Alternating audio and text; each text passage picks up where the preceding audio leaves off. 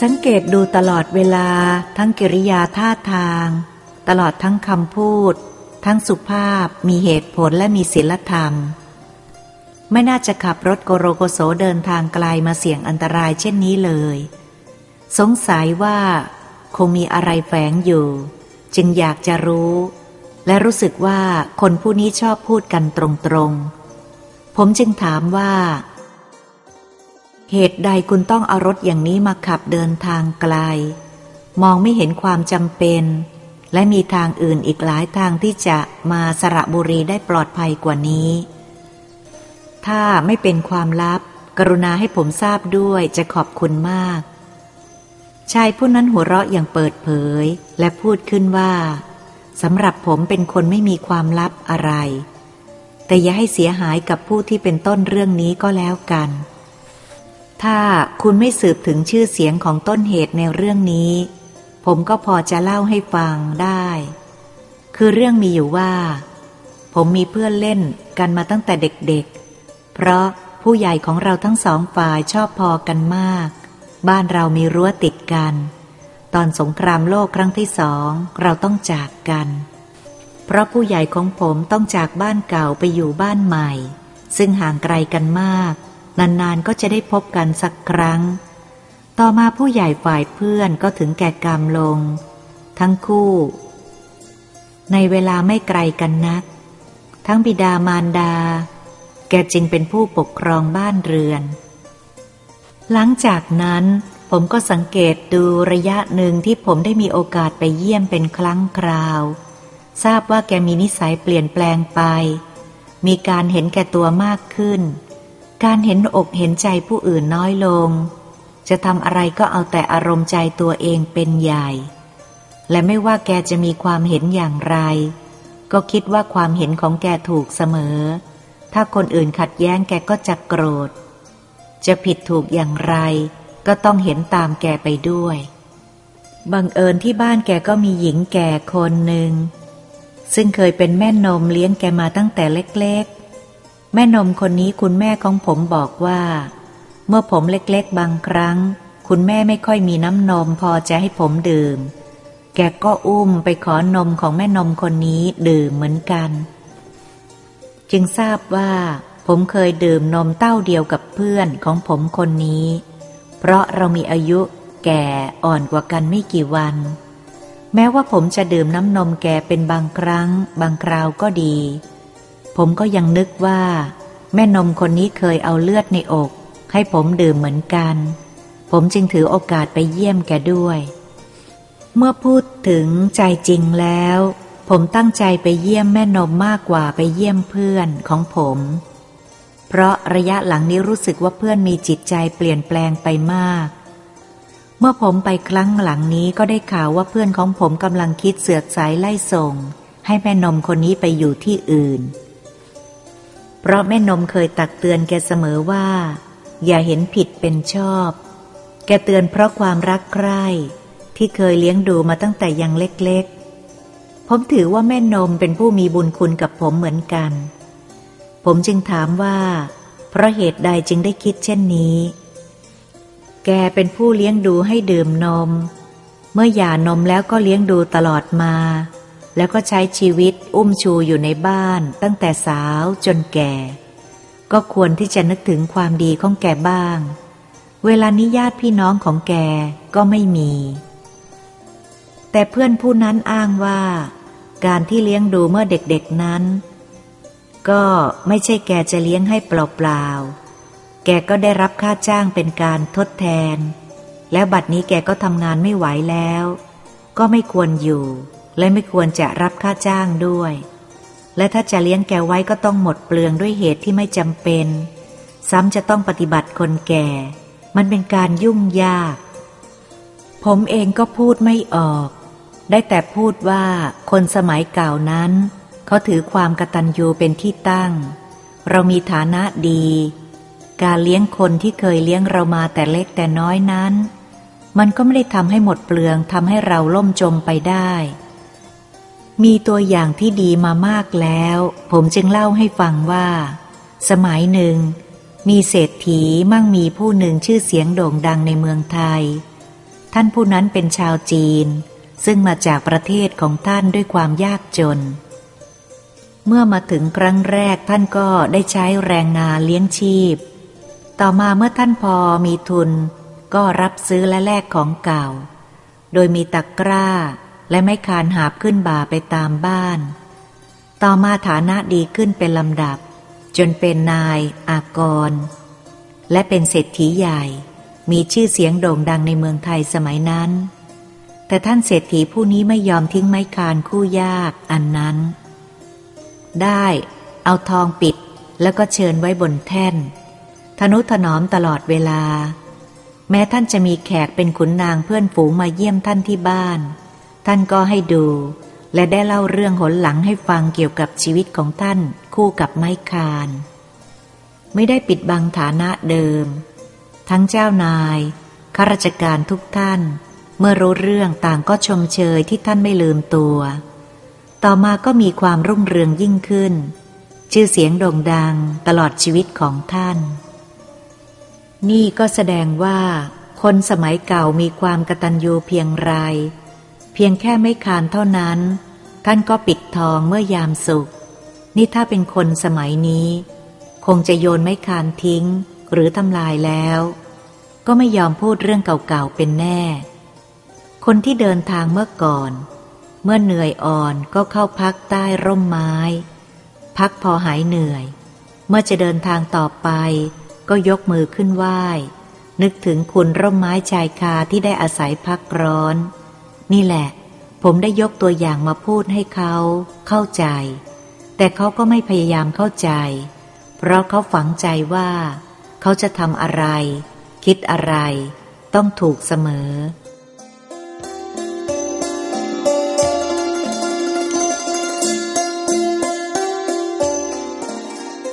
เวลานี้คนชนิดนี้ก็มีอยู่ไม่น้อย ที่คิดว่าตัวเองวิเศษกว่าคนอื่น ความเห็นของคนอื่นนั้นผิด ถ้าคนอื่นไม่คล้อยตามความเห็นของตัวก็โกรธ ไม่เป็นที่พอใจ มันเป็นช่องทางของพวกประจบสอพลอยกยอสนับสนุนคนสอพลอมากขึ้น ตัวเองก็นึกว่าตัวเองวิเศษไปจริง ๆ แต่เพื่อนผู้นี้มีนิสัยเสียอย่างหนึ่งคือชอบพนันขันต่อ ฉะนั้นทุกสิ่งถ้ามีการต่อรองย่อมเป็นที่พออกพอใจ รถคันนี้ก็เป็นรถที่บ้านเขาใช้เมื่อสงคราม เขาได้ซื้อรถรุ่นสุดท้ายก่อนสงครามจะเกิด ฉะนั้นรถคันนี้จึงถูกทิ้งไว้ตากแดดตากฝน เพราะโรงรถมีโรงเดียว และเฉพาะรถเพียงคันเดียว ผมเคยพูดเล่นกับเขาว่า พอได้ใหม่ก็ลืมเก่าเชียวนะ ปล่อยให้ตากแดดตากฝน ไม่นึกถึงเวลาใช้งานบ้างเลย เขาตอบว่า รถคันนี้มันเก่าแก่แล้ว ไปไหนไม่ไหว จะเอาไว้ทำไม ไม่สมควรจะอยู่ในโรงรถ เพราะได้แต่ใช้วิ่งในเมืองซื้อของเล็กๆ น้อยๆ ถ้าจะไปนอกเมืองคงจะกลับไม่ได้ แต่ผมบอกว่า เครื่องและยางอะไรก็ยังดีอยู่ทุกอย่างทำไมจะเดินทางไกลไม่ได้ ถ้าจำเป็นก็ใช้ได้แน่ แล้วเขาก็พูดว่า มาพนันกันไหมล่ะ ถ้าลื้อขับรถคันนี้ไปถึงอยุธยา แล้วกลับมาถึงกรุงเทพลือชนะ มาเดิมพันกันเท่าไหร่ก็ได้อ้วว่าลื้อไปไม่ถึงแน่ เวลานั้นผมก็ไม่ชอบการพนันขันต่อ บัดนี้ผมคิดว่า ไม่มีอะไรดีกว่า เอ็นเอียงไปในทางที่เขาชอบ จึงพูดกับเขาว่า เอาอย่างนี้ไหม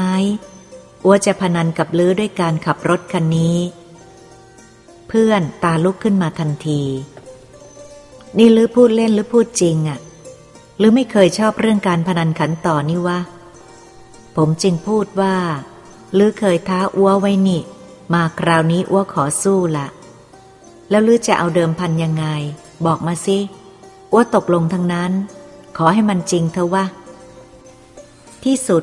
ผมก็เสนอเดิมพันพร้อมทั้งข้อตกลงบางอย่าง คือถ้าผมชนะ เขาจะต้องเลี้ยงดูแม่นมไว้ตามเดิม และให้ความสุขแกให้เพียงพอ และเงินเดิมพันที่ผมชนะจะไม่เอา ถ้าผมแพ้ก็สุดแต่ใจแก จะเสือกสายไล่ส่งไปตามอารมณ์ของแก แล้วผมก็จ่ายค่าเดิมพันให้ทันที และผมก็ยืดการเดินทางให้ถึงสระบุรีเลย แกก็ตกลงรับข้อเสนอของผมทันที แล้วเราก็เริ่มนัดวันแข่งขันกัน เมื่อตกลงกันเรียบร้อย ผมได้แอบไปหาแม่นม พอแม่นมเห็นหน้าผม แกก็ร้องไห้ พูดว่าทำไมคุณถึงลำบากเพราะอีฉันแล้วคะ คุณไม่ควรลำบากเลย อีฉันแก่แล้ว ถ้าไม่ให้อีฉันอยู่ที่นี่ อีฉันจะไปอาศัยวัดก็ได้ ตัวคนเดียวไม่ลำบากหรอกค่ะ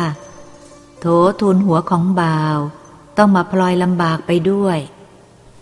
ผมบอกว่า นมอย่าร้องไห้ ผมจะดัดสันดานคนคนนี้ให้ได้ ผมแพ้หรือชนะไม่สำคัญ นมอยู่ที่นี่ตั้งแต่สาวจนแก่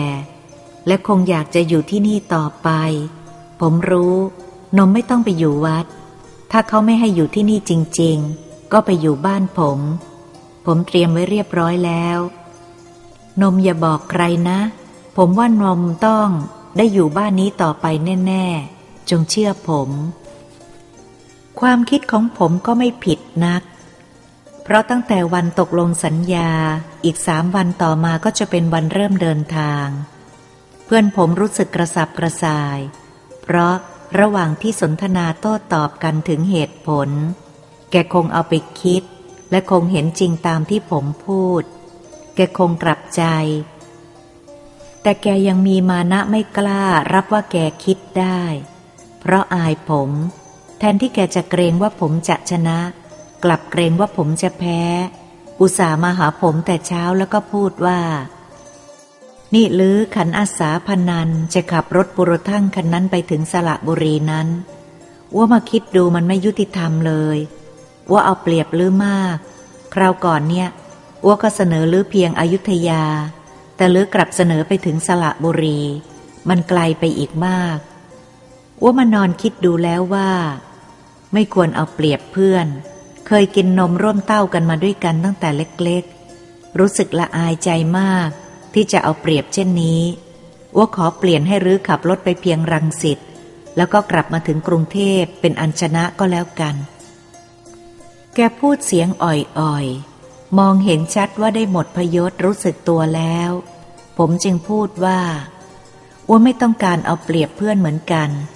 สัญญาที่ให้ไว้ต้องเป็นไปตามสัญญาจะเปลี่ยนแปลงไม่ได้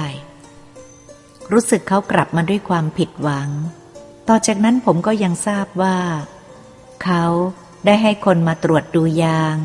สงสัยอะไรก็จัดการเปลี่ยน เขาพยายามทุกอย่างเพื่อไม่ให้ผมแพ้ ผมได้ชนะใจเขาแล้ว ที่ผมต้องขับรถคันนี้มาทางไกล ก็เพราะเหตุผลอันนี้เอง เขาพูดอย่างอารมณ์ดี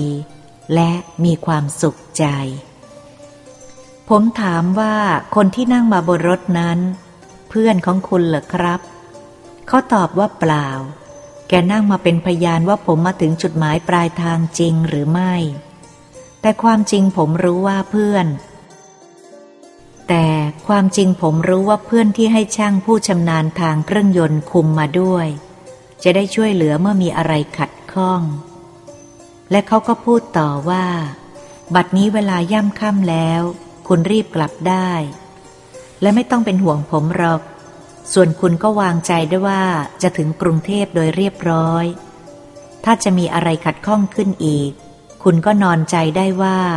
ยังมีรถผมตามหลังมาอีกคันหนึ่ง เป็นพี่เลี้ยง คงไม่ทอดทิ้งให้คุณลำบากแน่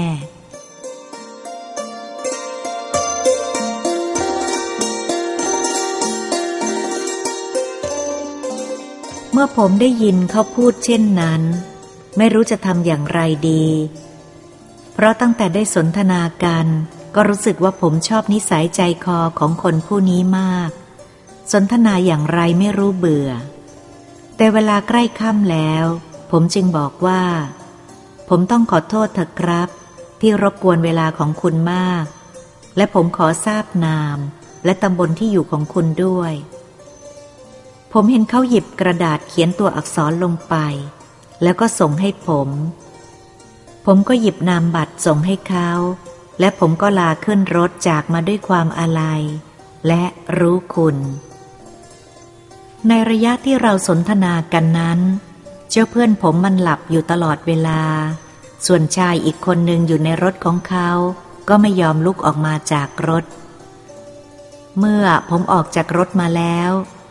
ก็เห็นเขายังยืนโบกมืออยู่ รถของผมค่อยๆ หายมาจนลับตา ส่วนเพื่อนผมที่ทำหลับนั้น บัดนี้คิดว่าจะหลับเอาจริง ๆ เพราะตั้งแต่ผมเริ่มออกรถมาห่างไกลนานแล้ว แต่ก็ไม่ได้ยินเสียงพูดตามความขนองอย่างที่เคยเป็นมา รู้สึกว่าทุกคนต่างนิ่งเงียบ เหมือนจะรู้สึกตัว เรากลับมาถึงบ้านโดยเรียบร้อยในคืนนั้น ดังที่ชายผู้นั้นบอก ผมได้นำรถไปบัตรกรี ที่อู่ในวันรุ่งขึ้น จากนั้นผมก็ไปหาเขาตามชื่อและตำบลที่จดไว้ให้พร้อมทั้งเลขบ้าน แต่แล้วผมก็แปลกใจว่า ชื่อนั้น เลขบ้านนั้นไม่มีในตำบลนนั้น แต่ผมก็ไม่ละความพยายาม ได้เขียนจดหมายลงทะเบียนบอกว่า ผมได้ไปหาแต่ไม่พบ อยากจะสนทนาด้วย แต่แปลก เพราะไม่นานจดหมายของผมทางไปรษณีย์ก็ได้ส่งคืนมาให้ผม พร้อมด้วยข้อความว่า ไม่มีชื่อผู้รับตามตำบลและเลขบ้านนี้ ที่ประหลาดก็คือ มีจดหมายส่งมาทางไปรษณีย์มาถึงผมหนึ่งฉบับ มีใจความย่อๆว่า ผมขอขอบคุณที่คุณได้พยายามหาผม ทั้งได้ส่งจดหมายมาถึงผมอีกหนึ่งฉบับ ถ้าคุณจะมาขอบใจผมอีก ก็อย่าได้นึกถึงมันอีกเลย ในวันนั้นคุณก็ได้แสดงความขอบใจผมมากพอแล้ว และผมก็พอใจเมื่อทราบว่าจิตใจของคุณเปลี่ยนแปลงไปในทางที่ดี นี่สิครับ ผมแปลกใจและประหลาดใจว่า เขารู้ได้อย่างไรว่าผมไปหา ก็ไม่พบ จดหมายก็ไม่ถึงต้องส่งกลับมา ถ้าจะว่าเขาเป็นนักเดาล่วงหน้า ก็นับว่าเดาเก่งพอใช้ทีเดียว ส่วนเจ้าเพื่อนของผมที่เคยขนองปาก พูดอะไรไปโดยไม่ได้นึกคิดนั้น บัดนี้ก็พูดน้อย ระวังในการพูดมากขึ้น ได้ถามว่าหมู่นี้ทำไมพูดน้อยไป ก็ได้รับคำตอบจากทั้งสามคนว่า ได้รับบทเรียนมาแล้วข้าพเจ้ารู้สึกว่า วันนี้เราสนทนากันอย่างเพลิดเพลิน ครั้นมองนาฬิกาก็เห็นเลยเวลารดน้ำมานาน แต่แขกทุกคนยังนั่งเป็นปกติ ได้ทราบข่าวท่านผู้ใหญ่ที่เจ้าภาพเคารพนับถือ ที่จะมารดน้ำสัง เป็นคนแรกนั้นยังมาไม่ถึง เห็นจะเป็นเพราะติดงานรดน้ำสังหลายแห่ง จึงได้มาล่าช้าไป เราจึงได้มีโอกาสสนทนาจนจบเรื่อง ยังมีโอกาสสนทนาเรื่องอื่นกันอีกพอสมควร ต่อมาท่านผู้ใหญ่มาถึง ต่อมาท่านผู้ใหญ่ก็มาถึง พวกเราต่างรอเข้าคิวการรดน้ำสัง เพื่อเป็นสิริมงคลแก่คู่บ่าวสาว ข้าพเจ้าก็ถือโอกาส ลาเจ้าภาพกลับเนื่องด้วย รถของข้าพเจ้าจอดอยู่ใต้ต้นไม้ใหญ่ เพื่อบังร่ม เพราะเมื่อเวลามาแดดยังร้อนจัด จึงต้องเดินไกลออกไปจากสถานที่ของงาน ขณะที่ข้าพเจ้ากำลังเดินออกมานั้น ก็ได้ยินเสียงร้องเรียกชื่อข้าพเจ้าอยู่ข้างหลัง จึงหยุดหันไปดู เห็นเพื่อนผู้หนึ่งรีบร้อนเดินตามข้าพเจ้ามาข้าพเจ้าหยุดคอยแล้วก็ค่อยๆ เดินสนทนากันมา เพื่อนผู้นั้นขอให้ข้าพเจ้าไปส่งเขาที่บ้านข้าพเจ้าตกลงด้วยความยินดี แล้วเพื่อนก็เริ่มถามว่า คุณคุยกันเรื่องอะไรนะเเห็นคุยกันไม่รู้จบสักที แต่ผมเห็นคุณเป็นคนฟังอย่างตั้งอกตั้งใจ เห็นจะโม้เรื่องสำคัญให้คุณฟังกระมัง ข้าพเจ้าบอกว่า เป็นเรื่องส่วนตัว และคิดว่าเป็นเรื่องสำคัญและแปลกดี เพื่อนผู้นั้นเริ่มระบายความรู้สึกออกมาว่า ไอ้หมอนี่ ผมไม่ชอบหน้ามันเลย มันทั้งหญิงจองหอง มันเคยพูดว่ามันจะทำอะไร ก็เอาเงินฟาด เรื่องก็สำเร็จ มันดูถูกคน ผมเคยเป็นเพื่อนมันมาตั้งแต่เล็กๆ เวลามันรวยเคยพบกันในงานหลายครั้ง ผมเข้าไปทักมัน มันก็พูดด้วยอย่างเสียไม่ได้ เห็นเราเป็นตัวอะไรที่น่ารังเกียจ ต่อมาผมก็ไม่อยากทัก มันเองก็ทำเป็นไม่เห็นผม เดินเฉียดกันไปหลีกกันมา เหมือนคนไม่เคยรู้จักกัน มันมองดูคนอื่นเป็นคนต่ำ มันสูงคนเดียว มันคิดว่ามันมีเงินเป็นเทวดา ต่อจากนั้นมันกับผมก็อยู่กันคนละโลก ผมเป็นมนุษย์เดินดิน คบกับเทวดาไม่ได้ มันสูงไป ผมก็ถือว่าผมไม่ได้ขอข้าวใครกิน ไม่ได้ขอเงินใครใช้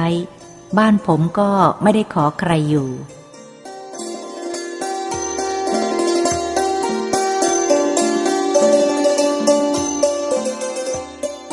ข้าพเจ้าสังเกตดู แกยิ่งพูดก็ยิ่งระบายอารมณ์ ความรู้สึกเดือดดานภายในออกมา ทั้งท่าทางและคำพูด ผมเห็นว่าควรจะตัดบทเพื่อให้อารมณ์แกดีขึ้น จึงบอกว่า เมื่อก่อนนี้ ผมเชื่อว่าคุณพูดมานั้นเป็นความจริง แต่เดี๋ยวนี้ได้เปลี่ยนแปลงจากคนเดิมไปแล้ว เป็นคนละคนคำพูดของข้าพเจ้าได้เปลี่ยนเป็นอารมณ์ของเพื่อนผู้นี้ไปได้บ้าง เพราะเมื่อเขาฟังข้าพเจ้าพูดแล้ว เขาก็หัวเราะออกมาได้ แล้วว่า คุณอย่าพูดตลกเล่นหน่อยเลย คุณเชื่อคนเดียวเถอะ ผมไม่เชื่อหรอก สันดานคนมันเปลี่ยนยาก ต่อให้คุณอมพระมาพูด ผมก็ไม่เชื่อว่าเป็นจริง พูดแล้วก็หัวเราะใส่หน้าข้าพเจ้า เหมือนจะขบขันจริง ๆ ข้าพเจ้าจึงได้ย้ำว่า ที่ผมบอกนี้เป็นเรื่องจริงนะ แกกลับตัวเป็นคนดีจริง ๆ เขาทำท่าหัวเราะจนตัวงอ และก็นึกอะไรขึ้นมาได้ก็หยุดหัวเราะและกระซิบว่า ผมเคยรู้เรื่องนี้ดีมาครั้งหนึ่ง ตอนสงครามเลิกแล้วนี่แหละ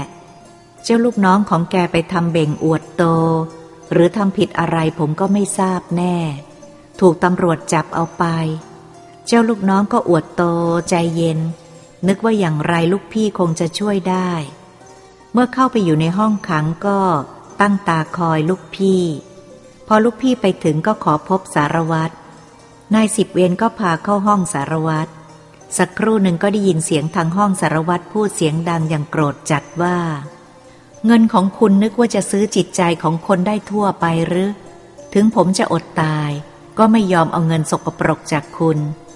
นี่ถ้าผมมีพยานรู้เห็นเพียงคนเดียวเท่านั้น ผมจะเอาคุณเข้าห้องขังเดี๋ยวนี้ ทันใดนั้น ลูกพี่ก็รีบพลุนพลันออกมาจากห้องสารวัตรไปเลย เจ้าลูกน้องมองดูตาค้างอย่างหมดหวัง มันถูกใจผมเหลือเกิน มันจะได้สำนึกตัวหายหญิงเสียบ้าง แต่แล้วก็ไม่เห็นมันหาย แล้วคุณจะให้ผมเชื่อว่าจริงได้อย่างไร แต่แล้วแกก็หยุดหัวเราะและหยุดพูดต่อไป เพราะมีมือมาโอบเอวเข้าไว้ เหมือนเพื่อนรักใคร่กันอย่างสนิทสนม แล้วก็มีเสียงพูดว่า คุยอะไรกันเพลิน ถ้าจะสนุกดี ผมขอคุยด้วยคนสิ พอเพื่อนคนนั้นได้ยินเสียงเงยหน้าขึ้นก็ตาเหลือกเหมือนถูกผีหลอกกลางวันก็อ้าปากค้าง เพราะปรากฏว่า ผู้ที่กำลังนินทาเพลินอยู่นั่นเอง มาอยู่ข้างหลังนานเท่าไรก็ไม่รู้ แต่ผู้ถูกนินทานั้นไม่ได้แสดงกิริยาว่าได้ยินคำนินทา หรือโกรธแค้นที่ถูกนินทา หรือได้ยิน แต่ไม่ได้เอาใจใส่ ข้าพเจ้าก็ไม่ทราบ เห็นแต่ยิ้ม แล้วหันมาพูดกับข้าพเจ้าเป็นเชิงแนะนำว่า นี่เพื่อนเก่าแก่ของผม รู้จักกันมาตั้งแต่เด็ก แล้วหันไปพูดกับเพื่อนผู้นั้น ซึ่งกำลังยืนงงสงบสติอารมณ์พูดอะไรไม่ออกว่า วันนี้ขอให้อ้วมีเกียรติได้ไปส่งเพื่อนเก่าที่บ้านสักหน่อยนะข้าพเจ้าสังเกตว่าบัดนี้เพื่อนผู้นั้นไม่ผิดอะไรกับตุ๊กตาไขลาน เดินขาแข็งปล่อยให้เพื่อนครึ่งลากครึ่งจูงไปขึ้นรถ ไม่ยอมให้ปฏิเสธ ก่อนที่จะขึ้นนั่งบนรถ เขาหันมามองข้าพเจ้าเหมือนกับรูปหุ่น แล้วรำพึงออกมาว่า ถ้าจะจริงแฮะ แล้วรถก็วิ่งออกไปจากสถานที่นั้นข้าพเจ้ามองตามไปจนรถลับสายตา และอดจะนึกขำไม่ได้ ต่อจากวันงานประมาณเดือนเศษข้าพเจ้าก็ได้มีโอกาสพูดโทรศัพท์กับเพื่อนผู้นั้น เมื่อพูดธุระเสร็จข้าพเจ้าจึงถามว่า งานนั้นได้ยินเราคุยกันเรื่องอะไรหรือเปล่า เสียงหัวเราะตอบมาทางโทรศัพท์ว่า ได้ยิน รู้ว่าคุยเก็บกับตัวผมในทางไม่ดีข้าพเจ้าถามว่า แล้วคุณไม่โกรธหรือ เสียงหัวเราะอารมณ์ดีตอบว่า แต่ก่อนผมอาจจะโกรธ เดี๋ยวนี้ผมไม่สนใจ ผมนึกถึงพระปิดทวารข้าพเจ้าชักสงสัยถามว่า คุณได้ยินพระปิดทวารมาจากไหน รูปร่างอย่างไร เสียงหัวเราะอย่างขบขันตอบว่า เปล่า ผมไม่มี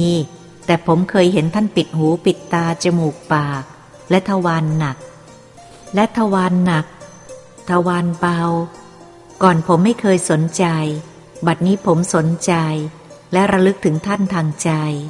องค์ที่อยู่บ้านคุณ ผมอยากจะบอกว่า เพื่อนผมผู้นั้นเวลานี้ เขาได้ยกย่องชมเชยผมแทนที่จะนินทาด่าผมเหมือนแต่ก่อน เมื่อข้าพเจ้าวางหูโทรศัพท์แล้ว ก็ยังรู้สึกงง เหตุการณ์ของโลกนี้ ย่อมมีสิ่งแปลกประหลาดเกิดขึ้นเสมอ คิดว่าที่ข้าพเจ้าไม่รู้ คงมีอีกมาก